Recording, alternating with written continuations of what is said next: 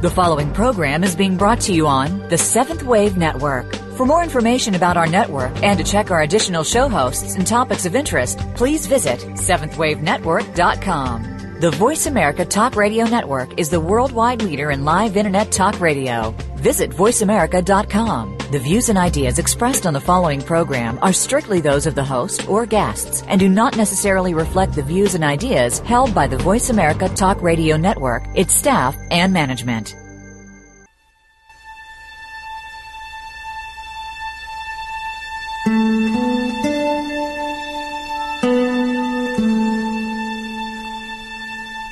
Afternoon, and welcome to Authentic Living with Andrea Matthews. Over the next hour, you'll learn how to see your true self in the midst of life's twists and turns. You'll be challenged to think outside of the box when it comes to the mysteries of life. Now, here's your host, Andrea Matthews.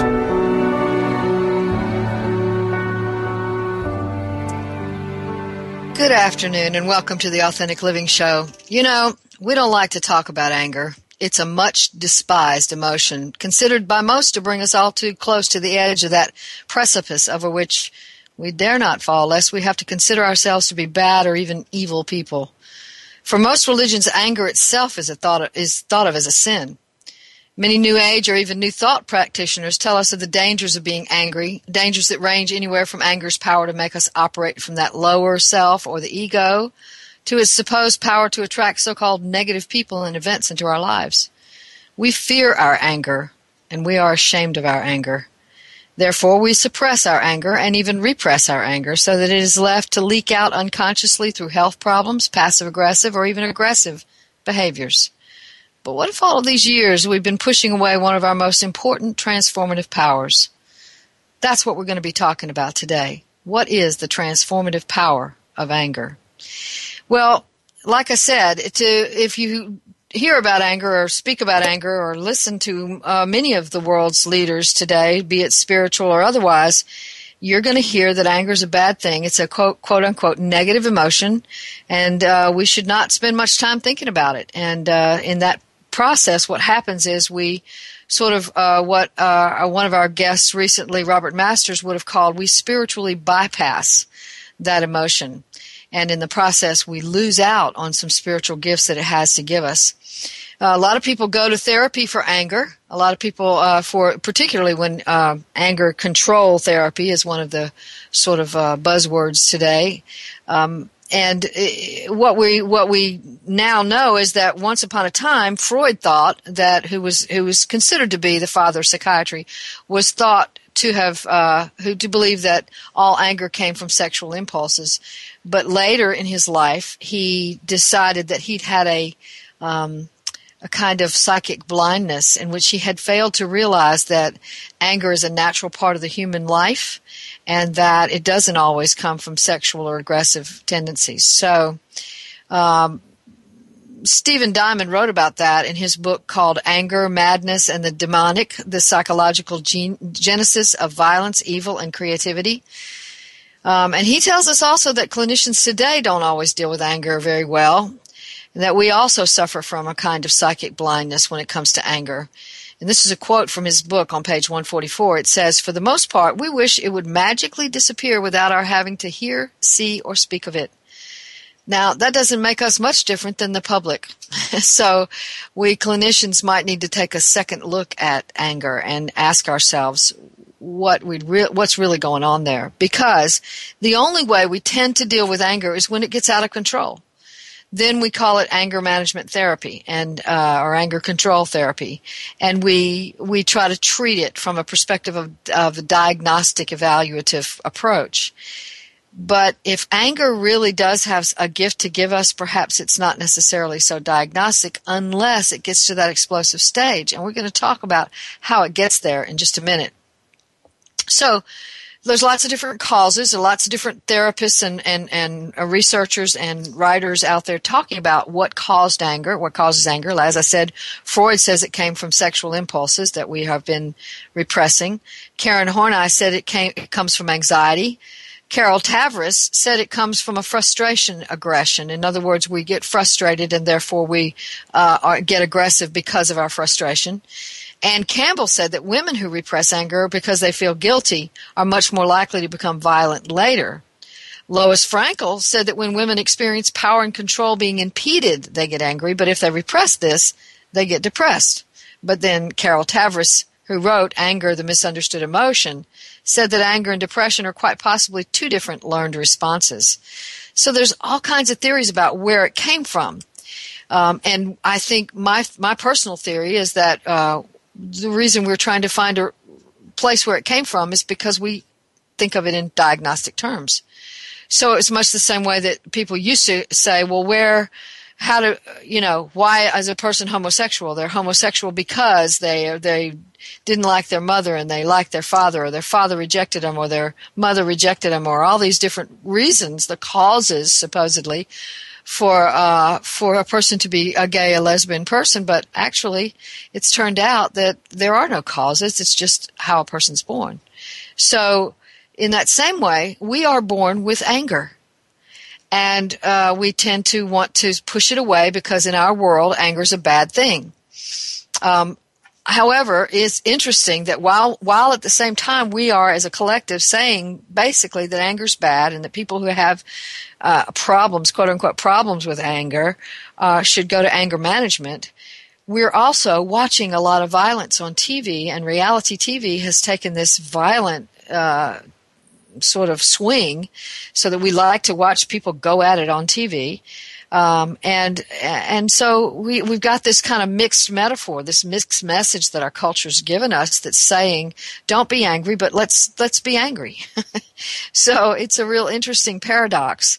Um, the problem, however, as I see it with anger, is not anger itself, but the repression of anger. So when we repress anger, what does that mean? It means a feeling comes up in our conscious awareness or even not in our conscious awareness, and we quickly push it under the radar so that we can't see it, feel it, notice it at all, and it goes down into the unconscious and it sits there. Well, if you think of the unconscious, and it's it's really not this way, but if you think of the unconscious for just a second, so you can see this metaphor of a small container, and you keep trying to stuff the you know, anger in it and in it and in it. And anger's got an energy. It has an energy all by itself. And, and it is that energy that it's, that is its greatest value. But, uh, we stuff that energy down inside a container and keep trying to stick the lid on it, right? And so, uh, you know, what's going to happen eventually is that energy is going to foment in there. And besides which, it's getting too crowded anyway because you keep stuffing more and more. And one day, a volcanic explosion is going to happen and it ain't going to be pretty as we say here in the South. So, uh, you know, the, the, the deal is that it's repression that is the cause of these massive explosions we see. It's repression that has people uh, picking up guns and shooting each other sometimes when, you know, I, I used to um, hear about situations where people uh, came into the emergency room having shot each other over a card game. Um, so th- these are the triggers. The li- a little straw gets dropped on the proverbial camel's back, and boom, the whole thing goes off. So uh, I guess that metaphor went off when we we comparing a camel's back to a bomb doesn't work very well. But the point is that we explode because somebody has put that last little little drop of something on it, and then boom. Um, the other way that repression can work is that it it comes out in little passive aggressive ways. So it, what's happening is we same thing happens. Um, a, a, feeling of anger arises to the subconscious level, and it is then put uh, pushed quickly into the unconscious level where it is supposed to stay. And because it's down there in the unconscious level, that means we don't know about it. It doesn't mean that our friends and relatives don't know about it. It only means that we don't know about it. And so what's going to happen is that uh, we're going to leak it out in these little small little bursts. Okay, so sarcasm is one of the ways of doing that. And um, I like sarcasm. I think sarcasm in certain uh, has a certain creative capacity to be fun uh, when it's done in fun um, and when it's done in sort of a truth telling way. But I don't think it's, uh, uh, and I don't mean truth telling that's passive aggressive. I mean, you know, you're you're telling the truth, but you're doing it in a way that the person can actually hear it. So sarcasm can be good, but on the other hand, sarcasm can also be a way of being passive aggressive. So what do I mean by passive aggressive? Passive means I'm doing nothing. Aggressive means I'm doing a whole lot of something. Okay. And aggressive t- generally means I'm jumping out there to get something done, get something taken care of. Passive means I'm not going to do anything about it. Okay. So pa- the passive part of us wants to push the anger away. The aggressive parts of part of us wants to go tell Joe off right now. So we put those two things together and what we do is we get this little leak so that we tell Joe off without our have, ever having to admit that we've told Joe off. All right. So I say something really kind of nasty to Joe, but I say it in a kind of undercurrent, kind of sarcastic way. And then when Joe goes, Well, you know, what do you mean by that? I go, Oh, Joe, I was just joking. Just get over it. And I've had my say. And I think by that, that Joe knows that I'm mad and he's gotten the message. Very often Joe hasn't gotten the message at all. He doesn't know what the heck's going on, but I think he does. I've had many, many clients and, and pe- readers and, and other folks that I talk to just say to me, well, you know, I know he knows how I feel. Well, how do you know he, well, because I acted so and so and so and so way. And so that, you know, he has to know how I feel. No, he doesn't have to know how you feel. You weren't clear. So how is he going to clearly get your message? So that's passive aggressive. It's an unclear way of saying, I got you. But I'm not ever going to admit that I got you, nor am I going to even admit that I have any feelings that would want me to get you. So that's passive aggressive. And then, of course, we have the aggressive, which is the explosion. Uh, another way to be passive aggressive is to hold on to the anger and hold on to the anger and hold on to the anger and hold on to the anger. And, and it's down there in the unconscious until finally one day somebody drops that proverbial straw and we explode and then after that, you hear these nasty sucking sounds as somebody's trying to take all that anger back and go, oh, I didn't mean it. I just said all those things, but I didn't really mean all those things. I'm sorry, sorry, sorry. I didn't mean it. I, you know, I didn't mean those things. I didn't mean them to, uh, you, you, you can't hold me accountable. Those words, I, did, I didn't really mean any of them. And what's really happening is they're taking it all back and now they're going to become passive again. So that's a passive uh, aggressive sort of teeter totter where you get very passive and pleasant and pleasing, and then boom, you explode, and then passive aggressive and pleasing, and boom, you explode. That's a pattern as well that uh, that is called passive aggressive. Both of the all, both all of those have to do with repressing anger. None of those have to do with just the anger itself. They have to do with trying to put away an enormous, wonderful, powerful force in our lives and pretend that it doesn't exist. That's the problem. Okay, Carl Jung wrote about uh, people repressing their emotions in uh, uh, an article and book called Psychology and Religion. He said this: "It's highly moral people, unaware of their other side, who develop the peculiar irritability and hellish moods which make them insupportable to their relatives. That's a very funny comment, I think, and it's a very true comment. What he's basically saying is because we think that anger is wrong, I mean, when it comes to anger, we, basically we, we think any negative emotion is wrong, but we, in particular, we're talking about anger today. So we think anger is wrong, therefore we push it away, we make it, un, we make ourselves unaware of it, and then we become these irritable people with bad moods that our relatives don't want to hang out with. And then we wonder why nobody likes us. Well, it's because we're pushing away our anger. And like I said a little while ago, it, we only push it away so we can't see it. That doesn't mean our relatives and, and, and, and friends can't see it. They can see it, and they see it in ways that we, they could definitely point out to us. We're probably not going to believe them, but they could point it out to us and that's why, uh, you know, well, as you know, I used to work in the field of alcoholics, uh, drug and alcohol field, and I used to hear people say, uh, you know, if 50 people tell you you have a tail, maybe you ought to turn around and look and see if you have a tail. Well, that's analogous to what Carl Jung had said, where uh, it's the highly moral people who are unaware of their other side who become irritable and, and hellish to their relatives. So, uh, it's the same thing. We have that tail because we're not conscious of it. But other people see the tail. They see the tail. So you may think you're hiding it from everybody, but you're not. The other people see it. And they might not even know what to call it, but they see it. They might not go, oh, that's a tail. But they do know it. They do see it. So, okay. So when we're talking about anger, what we generally, what we generally hear in this, in, in any uh, setting where spirituality is the primary topic of concern is that anger is a bad thing, that we should not be angry, that we should not feel anger, that if we feel anger, we're just holding on to stuff and we need to let that go and we need to hurry up and forgive. And we talked to Robert Masters about this a little bit last week, uh, last time about his uh, book, Emotional Intimacy. And very good book. And there's another one that he wrote called Spiritual Bypassing, which is also a very good book. And uh, what he's basically saying with spiritual bypassing is that we can put on uh, what he calls a holy drag. In other words, it's uh, the the ability to um, hide behind, avoid our emotions by hiding behind our quote unquote holiness.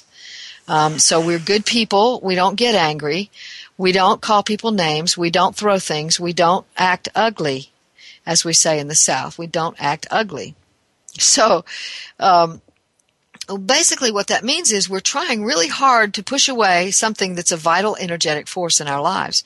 And we're going to talk about how how that energy works. But before we do that i want to talk a little bit about it as anger as behavior because that's how we generally think of it. We generally think that anger is only behavior which says how little we know about this amazing force um, it is a, a, power that when we push it away, it becomes action, and then we we say, okay, well, it, that's what it is. It's action. I've literally had people um, come to my office as clients and say to me, "Well, I wasn't angry. I didn't throw anything. I didn't yell. I wasn't angry." And I and I say to them, "Well, you're talking about behaviors. I'm talking about the feeling. Did you have feelings of anger? Well, yeah, I had some of those, but I wasn't angry." so that's how badly we've split off. We've split off into this these two people when it comes to anger. There's a part of me that might even notice on rare occasions that I get angry, but I ha- but if I don't act angry, then I'm not really angry. That's a form of denial. Okay, why do we need to deny our anger? We need to deny our anger because we think it makes us bad it makes us bad people, but actually it makes us authentic people. And we're going to talk about how that is before today's over. So I want you to stay tuned for that. But, but, uh, when it's behavior, it can be throwing things, it can be hitting, it can be punching, it can be pinching, it can be yelling, it can be screaming, it can be, um, it can be assertiveness, it can be simply saying what you think and feel, it can be making a decision to change your life, it can be making a decision to buy something or to not buy something, it can, it can be a way of energizing your spirituality. It can be, take the force of all different kinds of actions but that's not generally what we think. We, we think of it in its most negative terms, violence. But I, here, here's what I want to say again. If you don't, if you don't remember anything else about this show, I want you to remember this. People don't get violent because they're angry. People get violent because they've been repressing anger. Okay? So what that means is when we deny our anger, we might just be setting ourselves up for some violence later. Right? So that's what I want to say first and foremost. Anger is a very, very important tool. And anybody out there who's telling you that you should not feel angry or you should not get angry is misleading you. They are misguiding you. Anger is emotion we were given at birth. It is a part of our birthright. It is a part of our heritage as divine beings, and we are meant to use it. It is not meant to use us, but we are meant to use it. And we're going to talk about how that happens as we explore it some more today. So just know this. Anger is useful to us when we know how to use it. Anger is a saboteur when we try to repress it.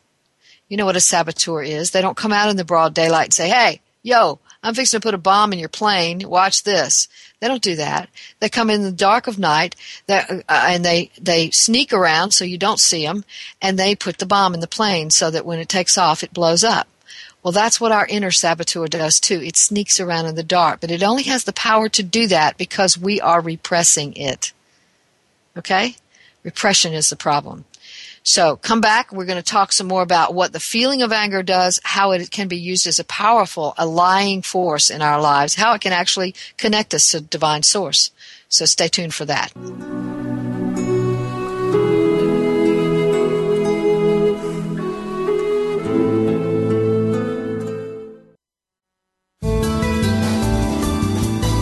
the Voice America Seventh Wave Channel. Are you interested in finding out more about divine guidance? We all possess special gifts in this world, and sometimes finding out more about them and how to use them can help us get through some of the difficult parts of our lives. Tune in to Elemental Balance, Soul and Spirit Guidance with host Phyllis Valois. Phyllis is an intuitive and medium who will use her gifts to help you find out more about your gifts. Listen every Wednesday at 10 a.m. Pacific Time, 1 p.m. Eastern Time on the Voice America 7th Wave channel. Step into the doorway to conscious choice, greater health, and well being. Attain the balance that you've been seeking. Tune in and turn on 1111 Talk Radio. Feed the mind. Embrace positively. Release the tension. Step out of fear. Host Simran Singh will help you broaden your mind and open your heart toward a greater understanding of how to take charge of your life. 1111 Talk Radio is here every Thursday at 7 p.m. Eastern Time, 4 p.m. Pacific Time on 7th Wave Network. 1111 Talk Radio, because shift happens.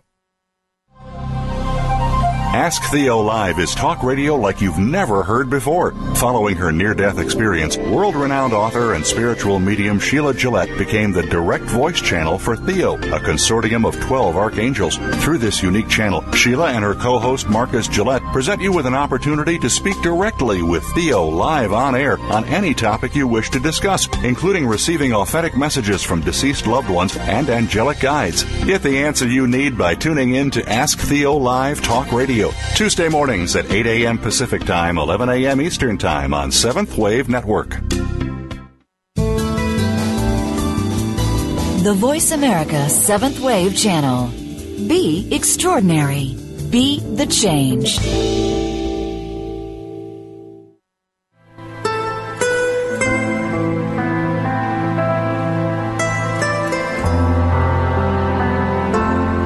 You're listening to Authentic Living with Andrea Matthews. We want to hear from you. If you have a question or comment about today's show, call in now, toll free, 1 866 472 5795. That's 1 866 472 5795. You can also send your questions or comments by email to Andrea at AndreaMatthewsLPC.com. Now, back to Authentic Living with Andrea Matthews. And we're back. And you know, the Authentic Living Show is sponsored by the American Institute of Holistic Theology. You may wonder what the terms holistic theology mean. Well, theology is the study of the divine, and holistic theology is a holistic study of the divine that includes all religions and even transcends religions to get to the mystical core of them all. The American Institute of Holistic Theology offers doctorate, master's, and ministerial bachelor's degrees, chaplaincy programs with internship, NBCC approved continuing education, and a brand new PhD program in holistic theology.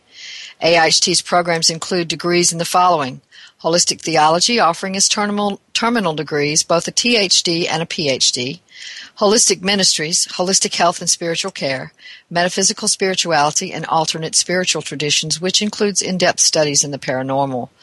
Using a home study model for distance learning, the student of AIHT gets a thorough education in the field that fulfills and offers a chance to authenticate a unique gift for the world.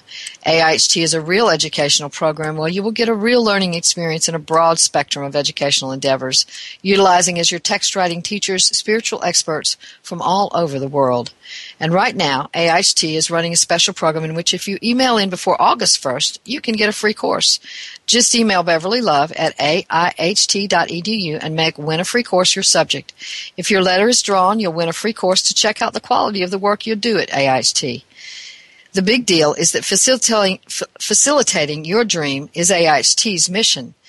So, if you are interested in getting a degree at AIHT, please contact Beverly Love at aiht.edu. You can go to www.aiht or contact Beverly Love at 800 650 4325. Again, if you'd like to enroll right now, pick up the phone and call 800 650 4325. You know, Oprah says education is the key to unlocking the world, a passport to freedom. Call and get your passport today. So we're talking today about anger. and what it, why, why we have it, what it's for, and is it possible that maybe we've been given this really demonic force inside of ourselves known as anger? No. The answer to that last question is no. That's not what anger is, but that's generally how we've thought about it. It's the enemy. And part of that, it comes from our ideas about ego. So let me say a little bit about that. We have an idea that ego is a problem. Ego is something to be overcome. Ego is a uh, the part of our lower self, and we have a higher self that we should be living out of, and not living out of that bad ego. What I'm here to tell you is that thinking continues to split us in half. We continue to split off so that we repress parts of ourselves that we call ego, which makes only makes serves to make our shadow, which is the unconscious, bigger, and we uh, and we move on into um, trying to be that higher self, which means that we're trying to live as a quote unquote good person who's very spiritual and very spiritually aware and very connected to the divine source and and I have literally had people tell me, well, I'm enlightened. And the minute somebody comes and tells me they're enlightened, I know they're not. I'm sorry, that's how it is. Because uh, what that says is, I already know all that I need to know. Um, enlightenment is not overcoming ego, because once you've overcome what you call ego, you have repressed a huge chunk of yourself. Okay? Second, what you're calling ego is not even the correct definition of ego. The correct definition of ego is a neutral force inside of us that sorts out the fine distinctions between external world and internal world. That is all that the ego is for. It is not a thing that has some kind of force. Now that's Freudian. Freudian, back in the days of Freud, which a good percentage of his theories have been largely um, moved beyond. I don't want to say debunked because he did start this uh, field of psychiatry and psychology and was very helpful in us beginning to think about our inner worlds, but was as most people are who are starting off wrong about a lot of things. So uh, so what happened is he taught us that there was an id, a superego, and an ego, and that's where we got our definition of ego. So the ego was this force who was trying to always uh, negotiate between the superego and the id. The id was this wild, feral force that was amoral, and the superego was this ju- judgmental, judge, judging, moral, highly moral person inside of us, and the poor ego was stuck between the two, battling it out. Well, that's a dualistic perspective on psychology, and it's not considered by, by, by many to be true anymore, although there are still some neo Freudians who believe it. Um, I don't believe it. I don't agree with it. And I would like to teach many people to change their definition of ego because I think that definition continues to split us off between consciousness and unconsciousness. So, all right. So that's ego. The shadow is the unconscious, all of our, all the parts of ourselves that we don't know about are in the shadow. They're not just bad parts, although you get that teaching from a lot of our spiritual teachers today too, that the shadow contains all the things about us that are bad and that we don't want to know about. Well, if they if it does contain that, it's because we sent them there because we labeled them as bad and unacceptable, and we sent them there. But they actually have an energetic force that we can use, just like anger can. But today we're going to dwell on anger. We're going to talk about anger. So Let's talk about anger as a feeling. What does that feel like? Well, it ranges a gamut from any, starting off with low grade frustration, moving up to irritability, moving from there to something we would call anger that we recognize as anger, and moving from there through various stages all the way up to rage. Okay, so how do we get to rage? Well, there's a couple of ways. One of those is to repress the anger at its earlier stages, and then it builds and builds and builds and builds and builds into rage. That's one of them. The other is to have to live with, and this is a kind of repression as well, but to have to live with someone who is constantly abusive but will not let you express your anger, or something that feels largely unfair, and yet you are given no uh, room for expression of how unfair it is and, and feel pretty helpless before the enormity of that. And so you grow up with this low grade kind of anger that's just sitting there as a cold, you know, stone on your heart that won't let you feel anything else but anger. And very often those kind of people grow up to be violent and pe- people who like to toy with other people through violence. So I would call them psychopaths. So, uh, so that's a kind of uh, fa- fast boiling, but constantly boiling um, feeling of rage that's just kind of festering all under the surface at all times. And when they're being charming, it's a way of sort of mocking other people for their foolishness and believing them. And then when they're being kind, it's the same thing. And when they're being angry, they're being honest because that's all they know. Um, so so th- those are the two ways, but both of them have to do with having to push away feeling. Okay, so so here's the thing: when we start pushing away feeling, any feeling, whether it's anger or sorrow or happiness or joy or you know whatever it is, we push away the others too. We deny ourselves accessibility or easy accessibility to other feelings as well. Now, people who work in the spiritual field will tell you that's not really true, that you, you can have great joy even while you're repressing your anger. And that part is true because we are at our core level divine beings and we can access that divine joy. But that doesn't mean that we should continue to repress our anger. So when we say, oh, well, I can feel no anger and also feel great joy, what we're saying is, well, see, anger belongs in the unconscious. It doesn't belong in the conscious world. Um, and I'm saying that's not true. I think our joy increases exponentially when we can um, ground our uh, anger and begin to integrate it into a our lives as a useful, elemental, and uh, necessary energy. So, uh, so okay, so that the the feeling is um, sort of a knot in your chest. Um, it it it can mean that your body language starts tensing up. Uh, it can mean that your facial expression changes. It can mean your eyes change. Um, so those might be things that we can sense physically.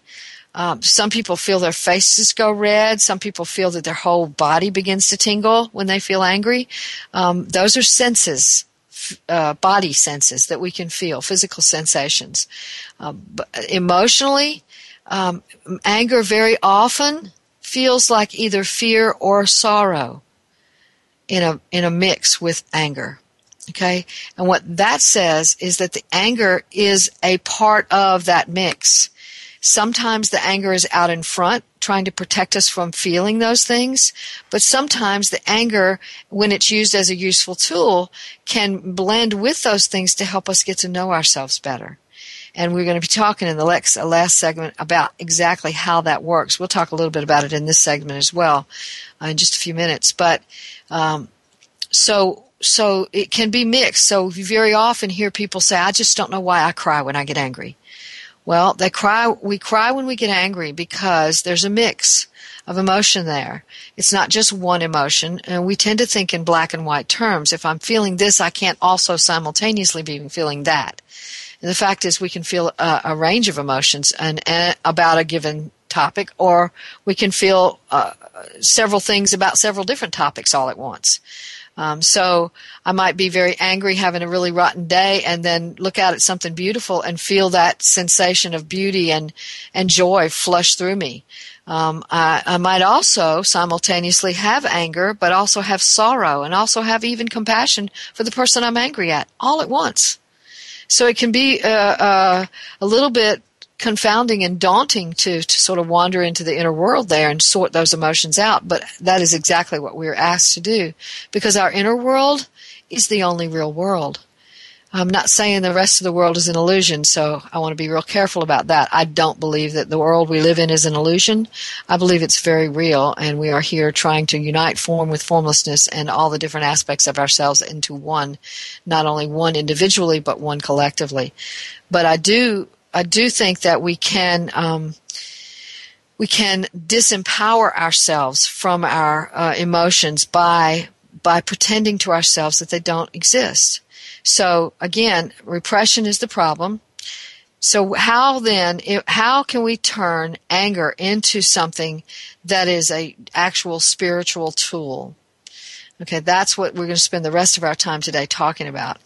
When you think about anger, um, you can think about it in terms of a hammer.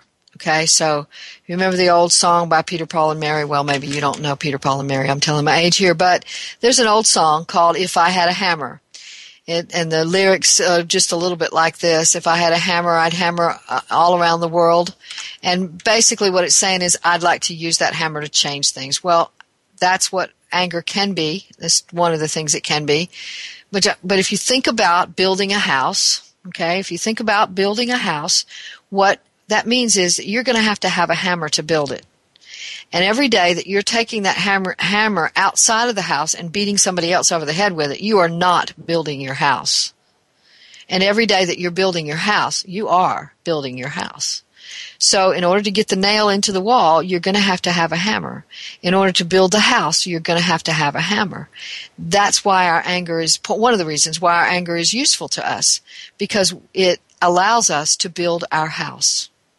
And by house, I mean with the walls in the right place, the decorations where we want them, the roof as we need it, the doors where we need them and how we need them, the windows where we need them and how we need them, the bathrooms installed in the right places.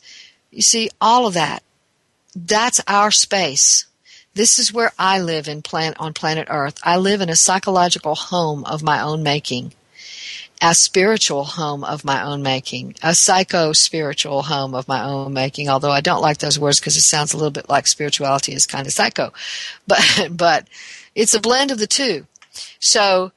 Uh, so essentially that hammer is very very useful to us it is a strong transformative fool, tr- tool it transforms us into people who have a place to live in our own space in our own inside of our own spirituality inside of our own psychology we have a place to live many many many many many of us do not have a place to live inside of our own psychology. We do not inhabit ourselves. We do not inhabit the range of our experience. We do not inhabit our own emotions. We do not live inside life. We live somewhere out there in the future while we're thinking about uh, what's going to happen out there or what just happened yesterday or who done it today or who said that or who how we're going to get somebody back for what they did and we're all out there we're not inhabiting our lives. With that hammer, with the hammer that anger is, along with all the other emotions that go with it, with the hammer that anger is, and the other emotions can be other tools, like they can be nails or saws or whatever, but anger is the hammer, okay? So anger, without anger, we are not going to build our houses. We're not going to be able to inhabit our lives. That's how important anger is.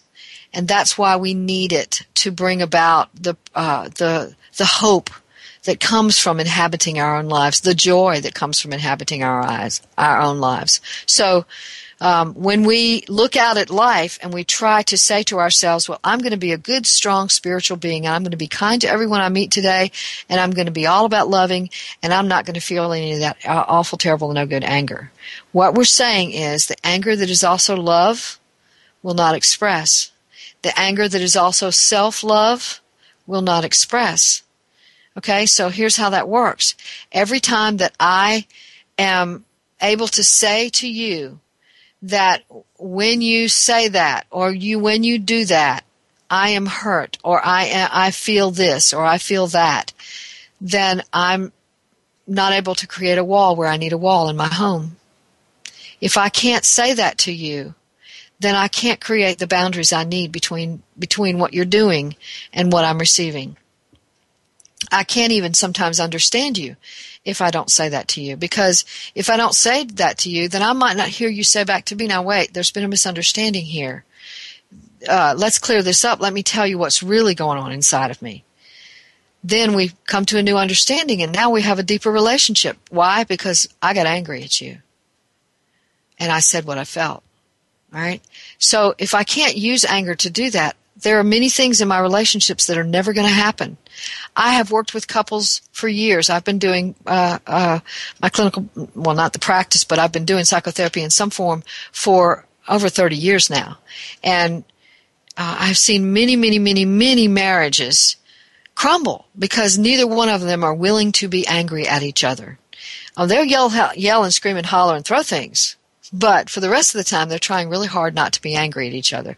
They scream and holler and yell. They get all upset. They say they're sorry. They have sex and then they start the whole process all over again. And that goes on for years and years and years. Or they just stuff it. they just don't tell each other what's in their hearts and minds. They don't talk to each other about what's going on. They don't know what happened in their partner's childhood. They've been together for 20 years and they have no idea what happened in their partner's childhood. You know, and I've said to them, well, you know what? You could have married a serial killer. How do you, how do you know who you married? You didn't even know about their childhood, really? So, and I don't say it that way, of course, but, but say it a little more therapeutically than that. But the point is that we're, that, that we're making the mistake of thinking that we shouldn't know each other. And anger is one of the ways we know each other. So that's a way it can be a hammer. It, it, and, and, we need to be really clear on that. So I, I want to say we're going to talk some more about how we can use anger to enhance our spiritual awareness right after the break. Stay tuned for that.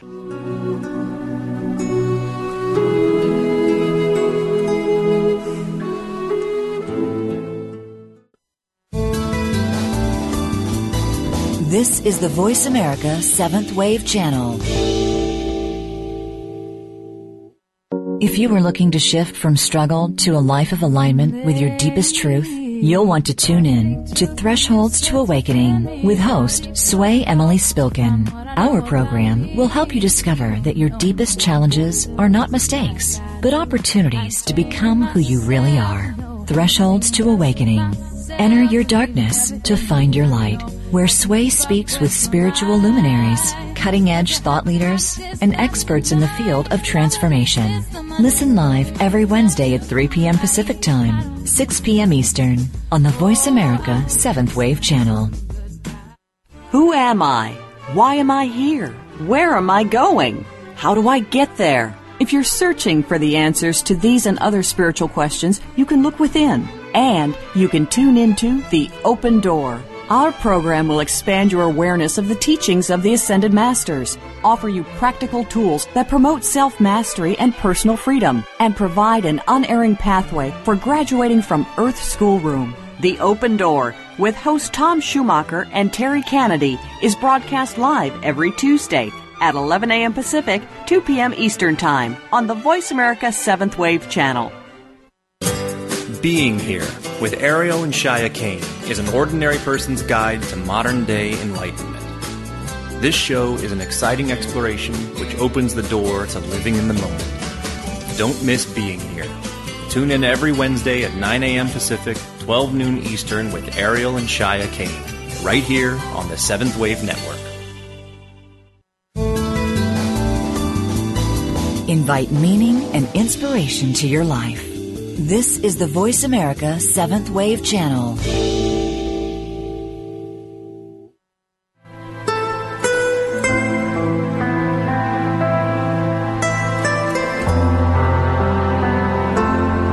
You're listening to Authentic Living with Andrea Matthews.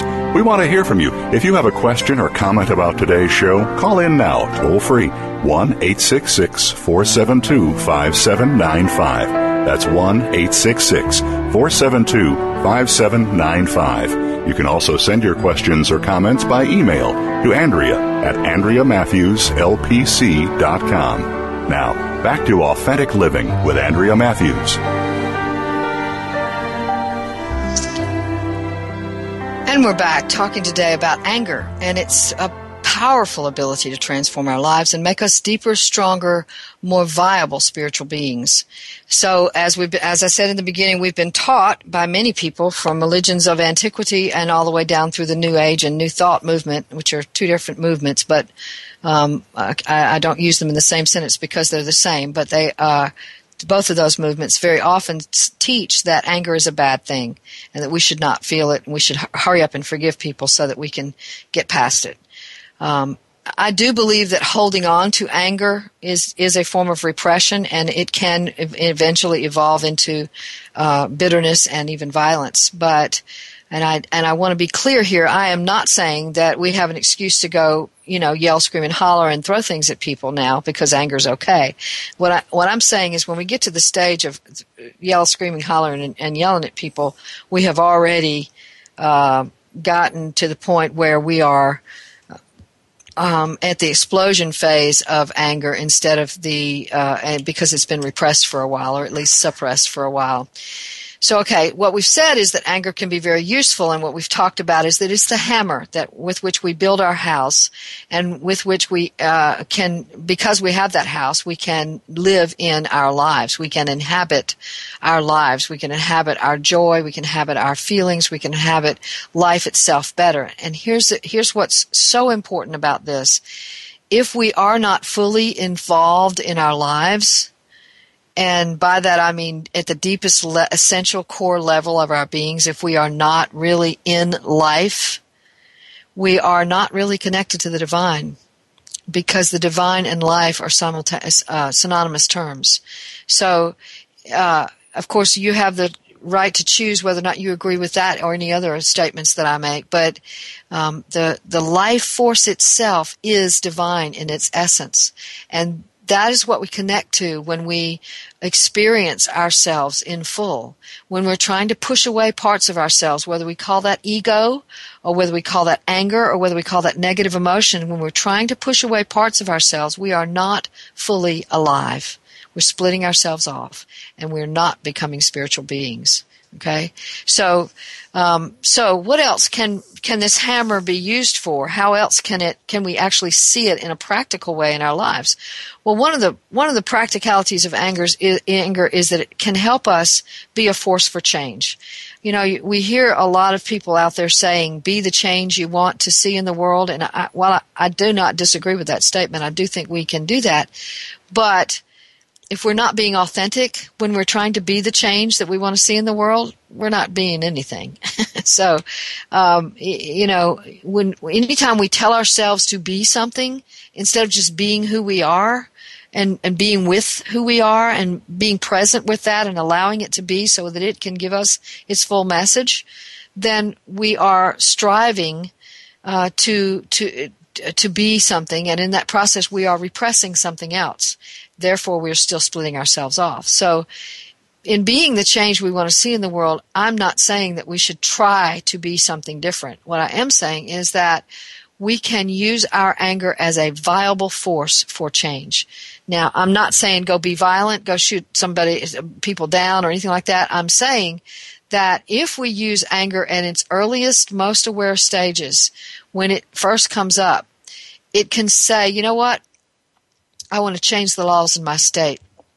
I want to uh, uh, do something about child abuse. I want to donate to a cause. I want to uh, build, make my house bigger and more inclusive.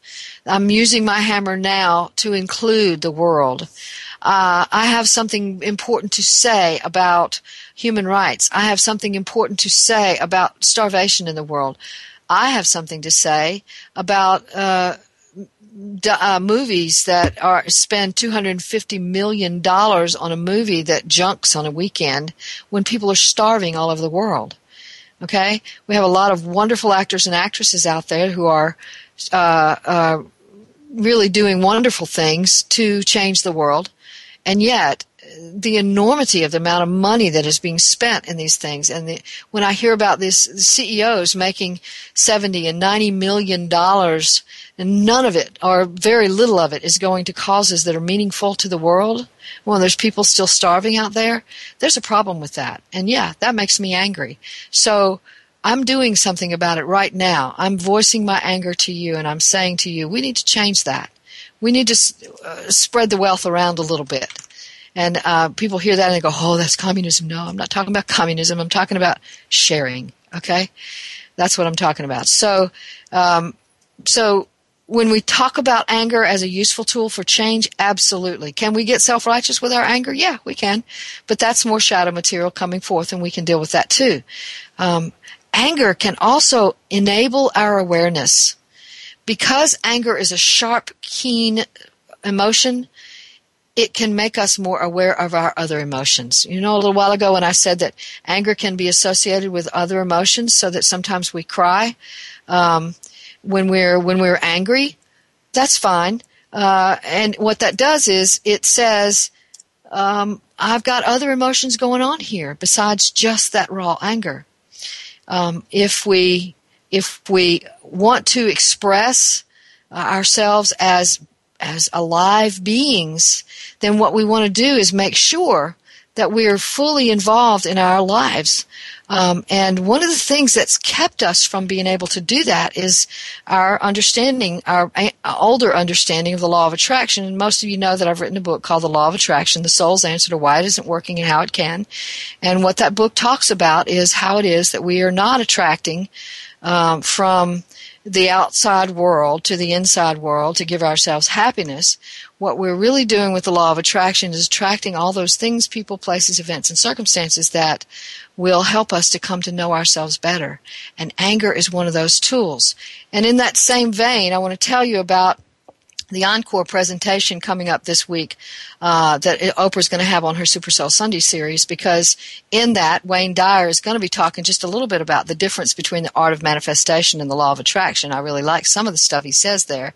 So July 7th, 11 a.m. Eastern and Pacific, this Sunday, there's going to be, like I said, an encore presentation in which Oprah travels to Hawaii to visit with Wayne Dyer, the father of motivation, to talk about the art of manifestation that turns out to be very different from what we learned about the law of attraction, in which we don't attract what we want but we oh, but we attract who we are by aligning with source. So uh, that's very similar to what I've said in the book, The Law of Attraction: The Soul's Answer to Why It Isn't Working and How It Can. And in that book, also, you'll find some information about exploring our our emotions as well, and and anger is in there as well. So. Um, so, focusing back on our uh, our topic today, and anger, the the idea that we can become more aware of other emotions that are associated with anger, sorrow, um, uh, a kind of deep alignment with life itself, because we're angry. Um, you know, it's interesting. Uh, just the other day, I heard about a situation where somebody got mad because somebody was being treated unfairly, and the somebody who was being treated unfairly uh, got mad at the person who got mad. so let's say Joe and Alice. Okay, Joe uh, got mad because Alice was being treated unfairly, but Alice got mad at Joe because uh, Joe was mad at whoever was treating Alice unfairly. Well, then the very next day, Alice got mad because she was being treated unfairly. And Joe said, Well, see, that's what I was angry about yesterday. And she went, "Oh, okay. Well, that that's the deal. That I see now. Now I'm angry. My self-love is kicking in. Yesterday you were loving me with your anger. Now today I'm loving me with my anger." And that's what anger can do. It can put us more in touch with a deeper love for ourselves. It can put us more in touch with that deep river of living experience that is what we're here to have. Um, it can also make us more hopeful it can make us believe that we can do something about something. We're in a situation where we feel powerless and anger comes up and says, by God, you got some power, do something. It helps us to be creative about what we can do because anger can help us get that energy going that says, let's do something about this. Let's solve this problem. Um, anger can empower us.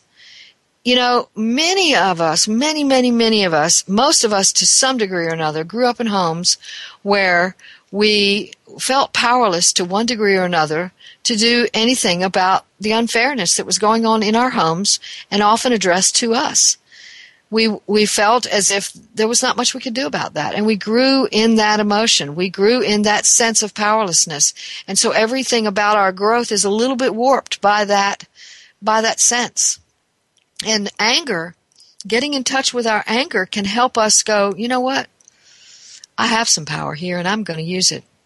So when we when we use anger that way, it empowers us to inhabit our lives again.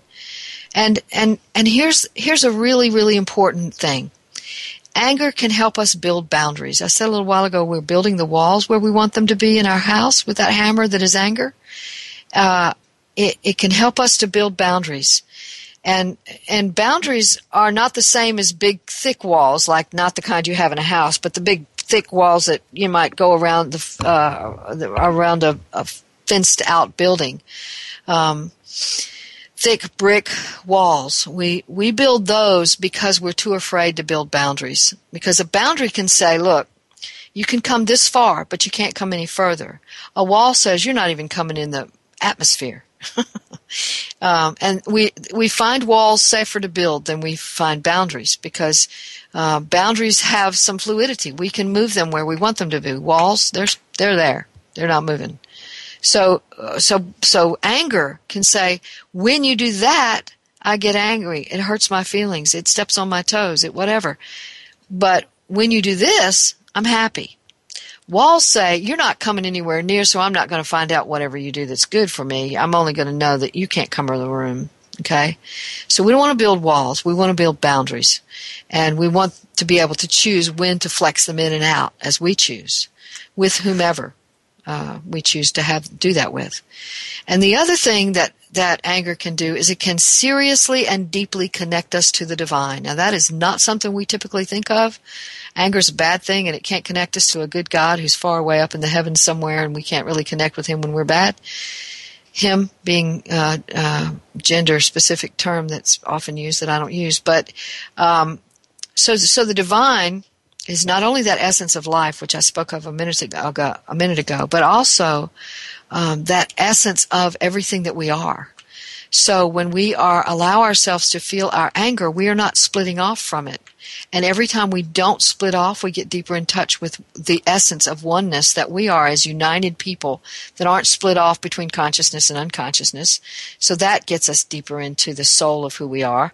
And it also connects us to other people in a deeper way, more meaningful way because when we can know our anger, we can know where our boundaries should be, we can know what we want to change, we can develop hope, we're more self aware, and we're building the house that we inhabit in our psychology and our spirituality. So it it allows us to, because we feel that safety in our own house, we can connect with the divine at a deeper, more meaningful level. So, in all of those ways, anger is an extremely helpful and transformative uh, emotion that can uh, change our lives if we let ourselves feel it.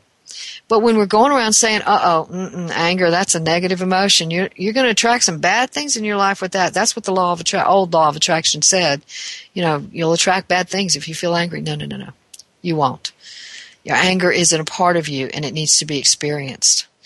So that's what we've got for today. I certainly could have more to say about that, as I'm sure you could. Um, and next week we're going to follow up on this discussion a little bit with Betsy Thompson, who comes back to our show for the second time to talk about how we can make our actions and reactions work for instead of against us. So stay to be here for that next week. And remember, your job, should you choose to accept it, is to give birth to yourself. Talk to you next week.